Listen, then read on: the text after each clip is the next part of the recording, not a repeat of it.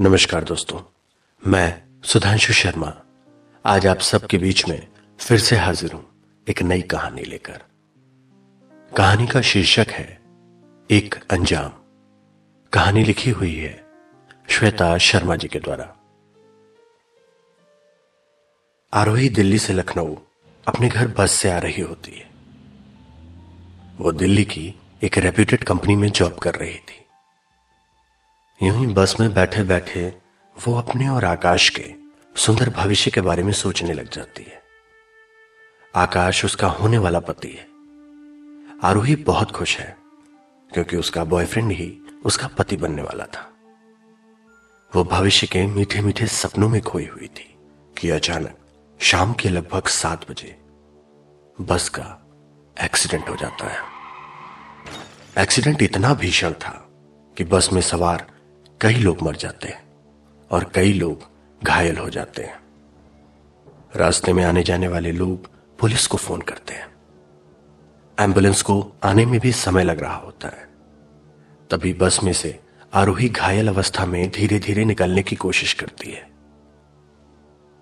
वो रास्ते में लोगों से मदद मांगती है। तभी आरोही की नज़र वहाँ से गुजर रही एक कार के ऊपर पड़ती है। वहाँ से उसके चार सीनियर्स निकल रहे होते हैं। आरोही उन्हें देखकर आवाज़ लगाती है। आरोही को देखकर वो अपनी गाड़ी रोकते हैं और आरोही से उसकी हालत के बारे में पूछते हैं। आरोही उनसे खुद को हॉस्पिटल पहुँचाने के लिए कहती है। वो लोग तुरंत ही आरोही को अपनी कार में बैठा लेते हैं। उन चार सीनियर्स का नाम नितिन, कपिल, मेहुल और समर होता है। समर गाड़ी चला रहा होता है और मेहुल समर की बगल वाली सीट पर बैठा होता है। पीछे बैठे हुए नितिन ने आरोही को देखते हुए कहा, थैंक गॉड आरोही, तुम्हें ज़्यादा चोट नहीं आई। बस सर से थोड़ा खून निकल रहा है। वरना बस को देखकर तो लगता है कि कोई नहीं बचा होगा।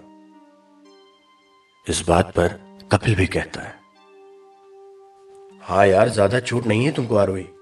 सर के अलावा और तो कहीं नहीं लगी तुमको? आरोही ने कहा, नहीं बस सर पर ही लगी है। मुझे नहीं लगता कि हॉस्पिटल जाने की भी ज़रूरत है। आप लोग तो लखनऊ होते हुए ही जाएँगे। मुझे वहीं ड्रॉप कर देना। पर यार एक बार हॉस्पिटल में दिखा लो। क्या पता कोई अंदरूनी चोट हो जो हमें नहीं दिख रही हो। नहीं नहीं मैं ठीक हूँ अब। बस घर पहुँचना चाहती हूँ। रास्ते में कोई मेडिकल शॉप दिखे तो एक दो पेन किलर ले लेना क्योंकि सर दर्द हो रहा है। और हाथ पैर भी। आरोही सर पकड़ते हुए बोली, सबने हा में सर हिला दिया। रास्ते में एक मेडिकल शॉप पर गाड़ी रोकी गई। चारों गाड़ी से नीचे उतरते हैं। आरोही कार में ही सो रही होती है। चारों जाकर मेडिसिन लेते हैं और पास से ही कुछ खाने पीने का सामान लेकर कार में वापस बैठ जाते हैं। अब कपिल ड्राइव करने लगता है और समर पीछे आकर बैठ जाता है और अपने दोस्तों से कहता है, यार कितना प्यार करता हूँ मैं आरोही को। पर यहाँ तो इसका पहले से ही बॉयफ्रेंड था। सात महीने बाद इन दोनों की शादी होने वाली है। मेरा तो साला दिल ही टूट गया था जब आरोही ने मुझे अपनी शादी के बारे में बताया था। अबे तो अभी कौन सी देर हुई है? एक गंदी मुस्कुराहट के साथ नितिन बोला मतलब? मैं तुम लोगों का मतलब नहीं समझा। अरे यार अभी तो ये हमारे बीच में ही है ना। शादी ना सही। एक रात ही बिता ले। हँसते हुए नितिन बोला, और साथ में हमारे भी मज़े करवा देना। मेहुल भी हँसते हुए बोलता है, अरे पर यार, अगर इसने किसी को कुछ बता दिया तो? समर डरते हुए कहता है, अरे यार, नहीं बताएगी, क्योंकि एक तो उसकी शादी होने वाली है। शादी ना टूटे इसलिए किसी से कुछ नहीं बताएगी। और दूसरा, हम इसको इतना डरा देंगे कि कुछ करने की हिम्मत भी नहीं करेगी। ऊपर से गरीब फैमिली की है। अगर कुछ भूल भी दिया तो मेरे अंकल है ना सब संभाल लेंगे। तुम लोग तो जानते ही उनको। इतने में नितिन कपिल से पूछता है। अबे कपिल यार तू भी कुछ बोलेगा? तुझे नहीं लेने क्या मज़े? यार बेचारी ने हम पर भरोसा किया। हमसे मदद मांगी और हम उसके साथ ऐसा करें। ये गलत बात है। ऐसा नहीं कहने वाला मैं। मज़े लेने तो बनते हैं गुरु। यार तूने तो हमें डरा ही दिया था। हमें लगा कि बिल्कुल मना करने वाला है। अरे नहीं भाई मैं कैसे मना कर सकता हूँ? कपिल बोला।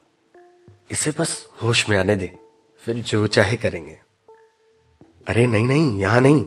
ऐसी गलती मत करना। अबे पुलिस घूमती रहती है इधर उधर ऐसा ना हो कि उन्हें शक हो जाए। अबे लगभग एक घंटे बाद एक खंडहर आता है।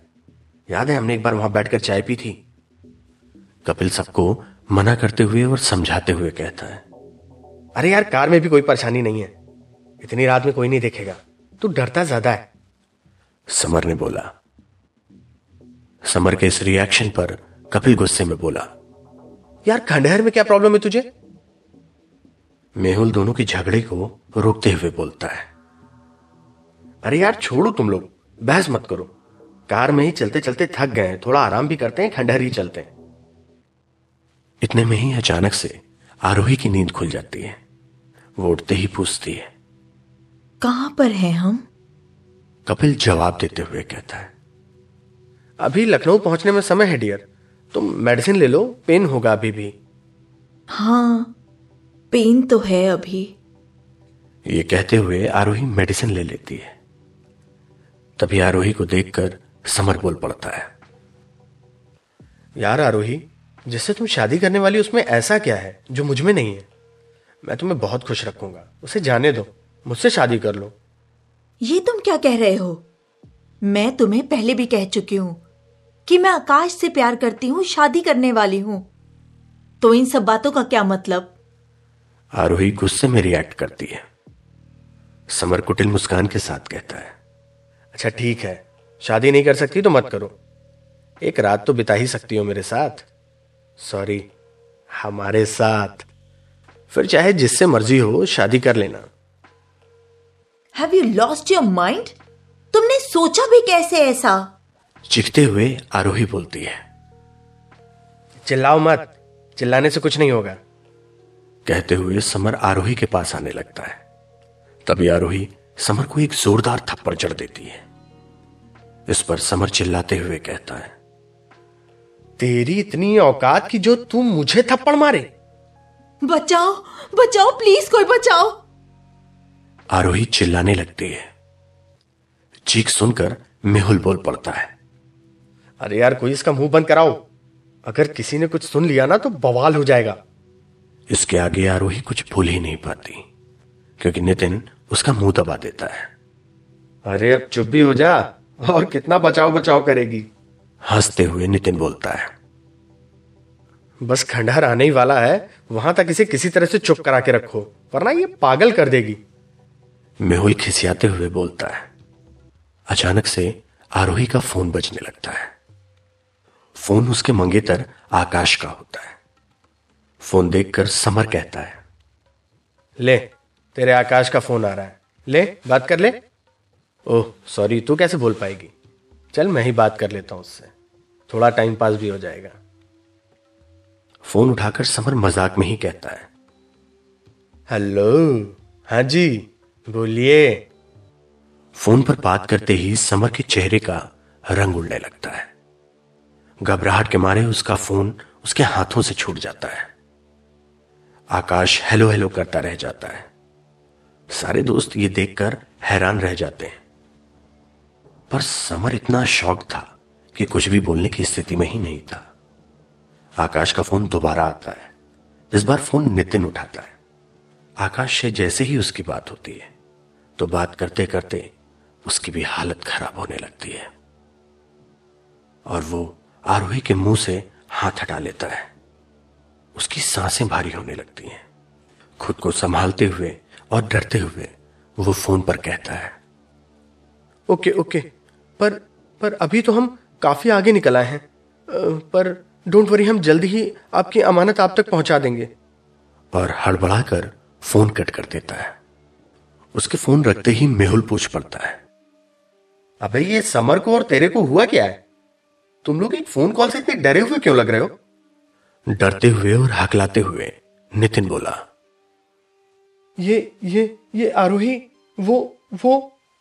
अरे क्या आरोही? तुम्हें और समर को हुआ क्या है? चिल्लाते हुए कपिल बोलता है। ये ये ये आरोही आरोही नहीं है। क्या बकवास कर रहा है? तू फिर कौन है? सोनाक्षी सिन्हा। हँसते हुए मेहुल बोलता है। नहीं नहीं ये आरोही नहीं है। उसकी उसकी आत्मा है। आरोही तो उस बस एक्सीडेंट में मर चुकी है। वहीं पर वहीं पर उसी बस में। नितिन पगलाया हुआ सा बोलता है। क्या? तू पागल हो गया क्या? कपिल भी शॉक्ड होकर पूछता है। नहीं नहीं मैं सच कह रहा हूँ। आकाश कह रहा था कि आरोही की बॉडी मिल चुकी है। उसकी बॉडी हॉस्पिटल में है पर आरोही का फ़ोन नहीं मिला था। अब जब आकाश ने फ़ोन किया तो फ़ोन स्विच ऑफ़ था। अभी अभी उसका फ़ोन लग गया। उसका कहना है कि आरोही के फ़ोन में उसकी बहुत सारी यादें हैं इसलिए वो चाहता है कि फ़ोन उसे लौटा दिया जाए। नितिन घबराहट के मारे एक सांस में सब बोलता चला जाता है। सभी लोग डर से काँप रहे थे। कार मध्यम मध्यम चली जा रही थी। मेहुल डर से आरोही की तरफ़ देखते हुए कहता है, आरोही आरोही, तुम ज़िंदा हो ना? ये नितिन ये नितिन मज़ाक कर रहा है ना? बताओ ना यार, तुम सब मिलके मज़ाक कर रहे हो ना? डर की वजह से सबकी हालत खराब होती है। तभी आरोही बोल पड़ती है, नहीं, ये मज़ाक नहीं कर रहा है। आई एम नॉट अलाइव वहाँ पर एक घना सन्नाटा छा जाता है। आरोही फिर बोल पड़ती है। मैं तो उसी वक्त मर चुकी थी जब एक्सीडेंट हुआ। पर पता नहीं मुझे एहसास नहीं हुआ। पर जब तुम मेडिसिन लेने गए तो मुझे अपनी साँसें नहीं महसूस हो रही थी। फिर सोचा तुम लोगों को बताऊँगी तो तुम लोग डर जाओगे। इसलिए चुप रही। पर तुम लोगों की बेशर्मी देखकर मुझे शर्म आ रही है। एक्सीडेंट हुई एक लड़की के साथ? तुम अपने मज़े के प्लान बना रहे थे? जरा भी शर्म नहीं आई तुम लोगों को? तुम जैसे लोगों को हर लड़की एक मौके की तरह दिखती है। अगर हर लड़की को एक ज़िम्मेदारी की तरह देखते हुए उसकी मदद करो तो कभी कोई लड़की गलत का शिकार नहीं होगी। लेकिन नहीं। तुम्हारे तो कुछ और ही प्लान थे ना? अच्छा हुआ कि मेरी जगह कोई ज़िंदा लड़की नहीं थी। नहीं तो तुम अभी मज़े कर रहे होते। धिक्कार है तुम लोगों पर। सबके घरों में लड़कियाँ होती हैं।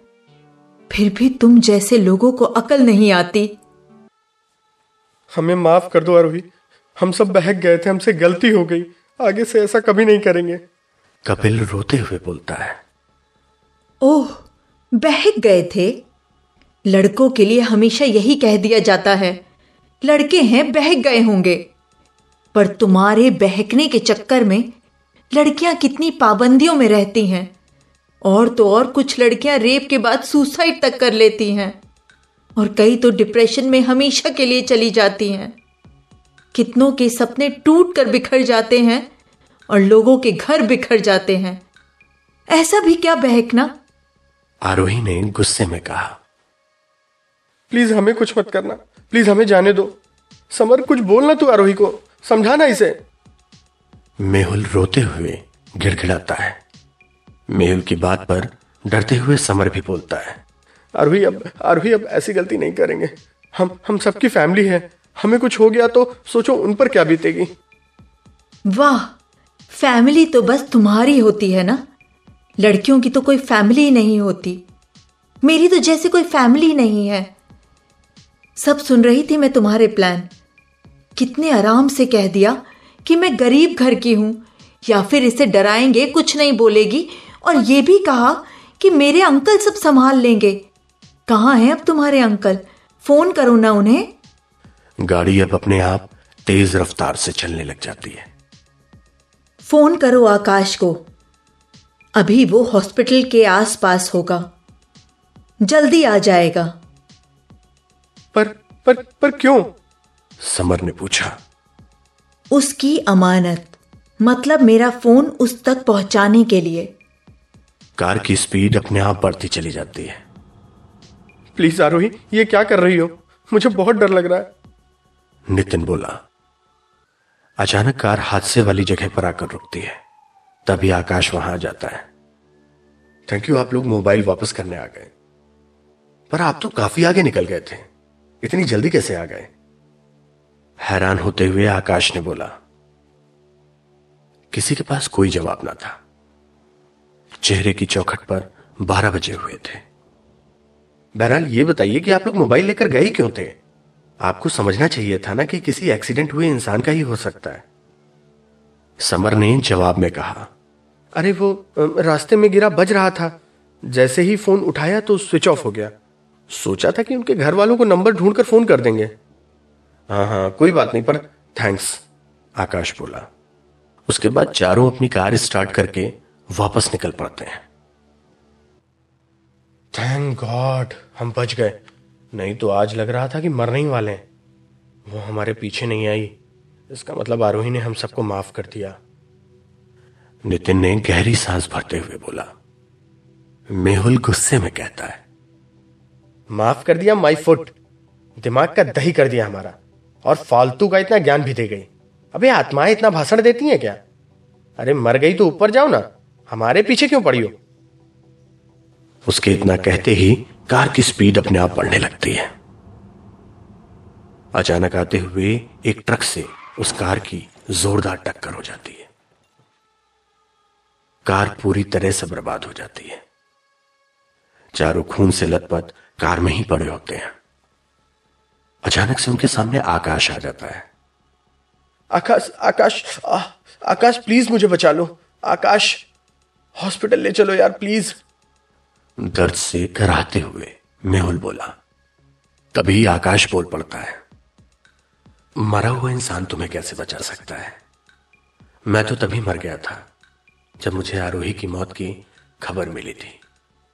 तभी मेरे सीने में एक ज़ोर का दर्द हुआ था और हार्ट अटैक की वजह से मेरी मौत हो गई थी। तभी आरोही भी पीछे से हंसती हुई आ जाती है।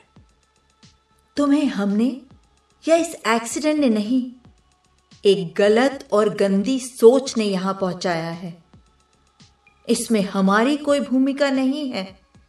कहते हुए दोनों वहाँ से गायब हो जाते हैं। मेहुल की उस एक्सीडेंट के दौरान मौत हो जाती है। नितिन की आँखों में कांच चले जाने की वजह से वो अंधा हो जाता है। कपिल को पैरालिसिस हो जाता है और समर को अपने दोनों पैर गंवाने पड़ते हैं। बस कुछ इस तरह से। एक गंदी सोच को एक अंजाम मिल जाता है। तो दोस्तों, ये कहानी थी श्वेता शर्मा जी की। मैं सुधांशु शर्मा, आता रहूँगा आप लोगों के बीच कुछ ऐसी ही कहानियाँ लेकर। धन्यवाद।